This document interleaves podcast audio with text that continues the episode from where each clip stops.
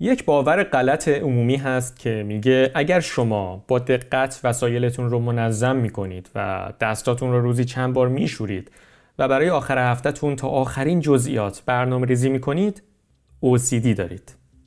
در 63 ومین اپیزود پادکست مختصر مفید خواهید چنید که OCD دقیقا چیه و چند افسانه رایج درباره این اختلال روانی رو با هم بررسی می‌کنیم. من اردشیر طیبی هستم.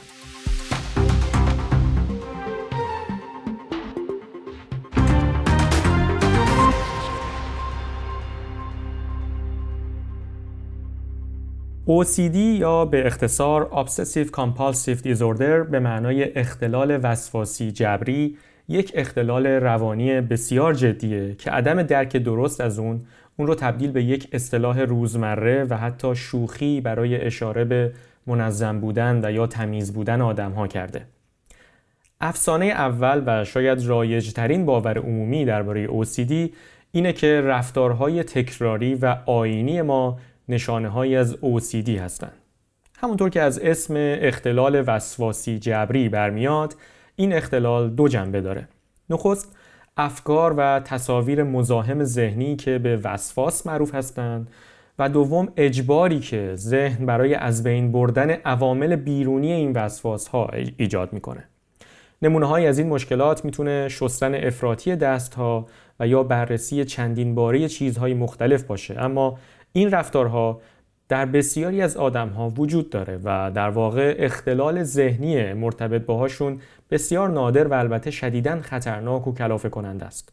افرادی که دچار اختلال وسواسی جبری هستند تقریبا هیچ کنترلی برای افکار وسواسی و رفتارهای جبریشون ندارن چنانکه اینقدر این اختلال ازشون وقت و انرژی می‌گیره که با کار و تحصیل و زندگی اجتماعیشون در تقابل قرار می‌گیره و پریشانی عمیقی بر جای می‌گذاره در واقع همین معیارهای تشخیصیه که آدمهایی که از OCD رنج می‌برند رو از کسانی که صرفا منظم و پاکیزه هستند متمایز می‌کنه افسانه دوم اینه که بسیاری باور دارند نشانه اصلی OCD شستن افراطی دست هاست. اگرچه شستن افراطی دست ها مهمترین نشانه OCD در فرهنگ عام است، اما وسواس و جبر حاصل از OCD می‌تونه انواع بسیار متنوعی داشته باشه. وسواس در مبتلایان به OCD اغلب ترس از آلودگی و بیماری یا نگرانی از آسیب زدن و آلوده کردن دیگران یا درگیری ذهنی با اعداد و الگوها و حتی اخلاقیات و هویت جنسی و اجبار هم در واقع طیفی از تمیز کردن افراطی چیزها و چک کردن چند باره کارهاست تا منظم کردن ریزبینانه اشیاء و حتی راه رفتن در مسیرها و الگوهایی که ذهن از قبل طراحی کرده. افسانه سومی که وجود داره اینه که مبتلایان به OCD متوجه نمیشن که دارن غیر منطقی رفتار می‌کنن. واقعیت اینه که بسیاری از کسانی که OCD دارند دقیقا رابطه بین وسواس و جبری که گرفتارش هستند رو درک می‌کنن. ناتوانی در کنار گذاشتن این افکار و اعمال با وجود آگاهی که از بی منطق بودنشون وجود داره است که OCD رو غیر قابل تحمل می‌کنه. در واقع بسیاری از کسانی که دچار OCD هستند به همین دلیل به پزشک مراجعه می‌کنند که دقیقا می‌فهمند رفتارشون غیر منطقیه اما نمی‌تونن در مقابلش مقاومت کنن. خب حالا واقعا OCD چیه؟ جواب ناامید کننده اینه که ما واقعا نمی‌دونیم. البته سرنخهایی وجود داره. ما انقدر می‌دونیم که OCD یک اختلال عصبیه. به عبارت دیگه مغز مبتلایان به OCD به شکل متفاوتی از بقیه سیم کشی شده. تحقیقات دانشمندان سه ناحیه از مغز رو در اختلال وسواسی جبری دخیل می‌دونن. بخشایی که در واقع مسئول تنظیم رفتارهای اجتماعی و برنامه ریزی شناختی ماست و همچنین بخش مربوط به تحرکات ارادی و بخش پاسخهای حرکتی و احساسی. جنبه دیگه پازل OCD پایین بودن سطح سروتونین در مغزه.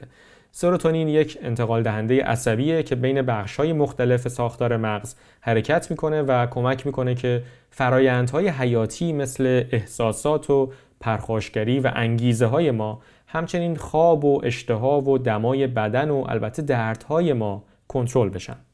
اما سطح سروتونین و فعالیت در اون بخشهایی از مغز مبتلایان به OCD که قبلا نام بردم پایینتر و متفاوتتر از بقیه است. ما احتمالاً تا وقتی اطلاعات دقیق تری از عملکرد مغز به دست نیاریم نمی‌تونیم OCD رو به طور کامل درمان کنیم.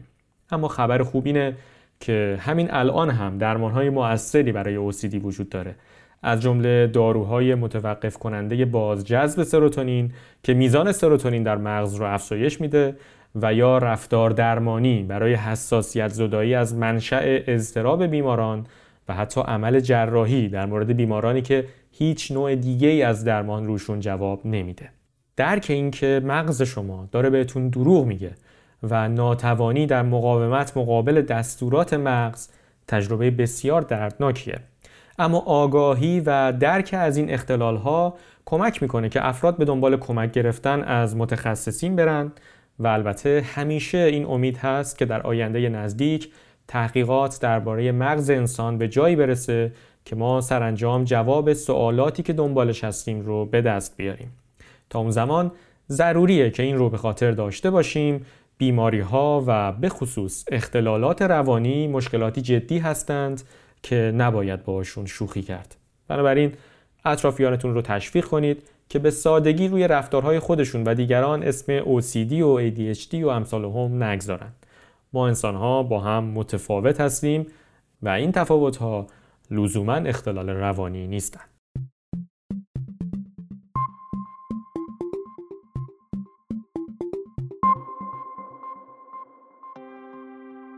سپاس که شنونده پادکست مختصر و مفید هستید. منبع این اپیزود ارائه ناتاشا سانتوس در تد اد بود. اگر آنچه که در این اپیزود شنیدید رو دوست داشتید احتمالا از اپیزود 60 این پادکست هم خوشتون خواهد اومد. جایی که من درباره داروهای ضد افسردگی صحبت کردم.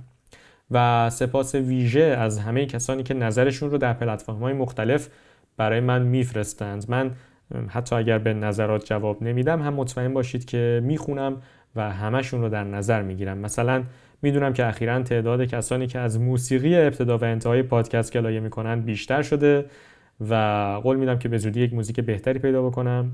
اگر شما هم چیز خاصی سراغ دارید برای من می‌تونید بفرستیدش. اگر نظری یا پیشنهادی هم دارید به حال می‌تونید برای من در پلتفرم‌های مختلف بنویسید. راه پیشنهادی من در واقع معمولا بخش کامنت های اپلیکیشن کست باکسه اما اگر می‌خواید می‌تونید از فرم تماسی که در وبسایت اردشیرطیبی هست هم استفاده کنید. آنچه که میشنیدید اپیزود 63 پادکست مختصر و مفید بود و من اردشیر طیبی هستم.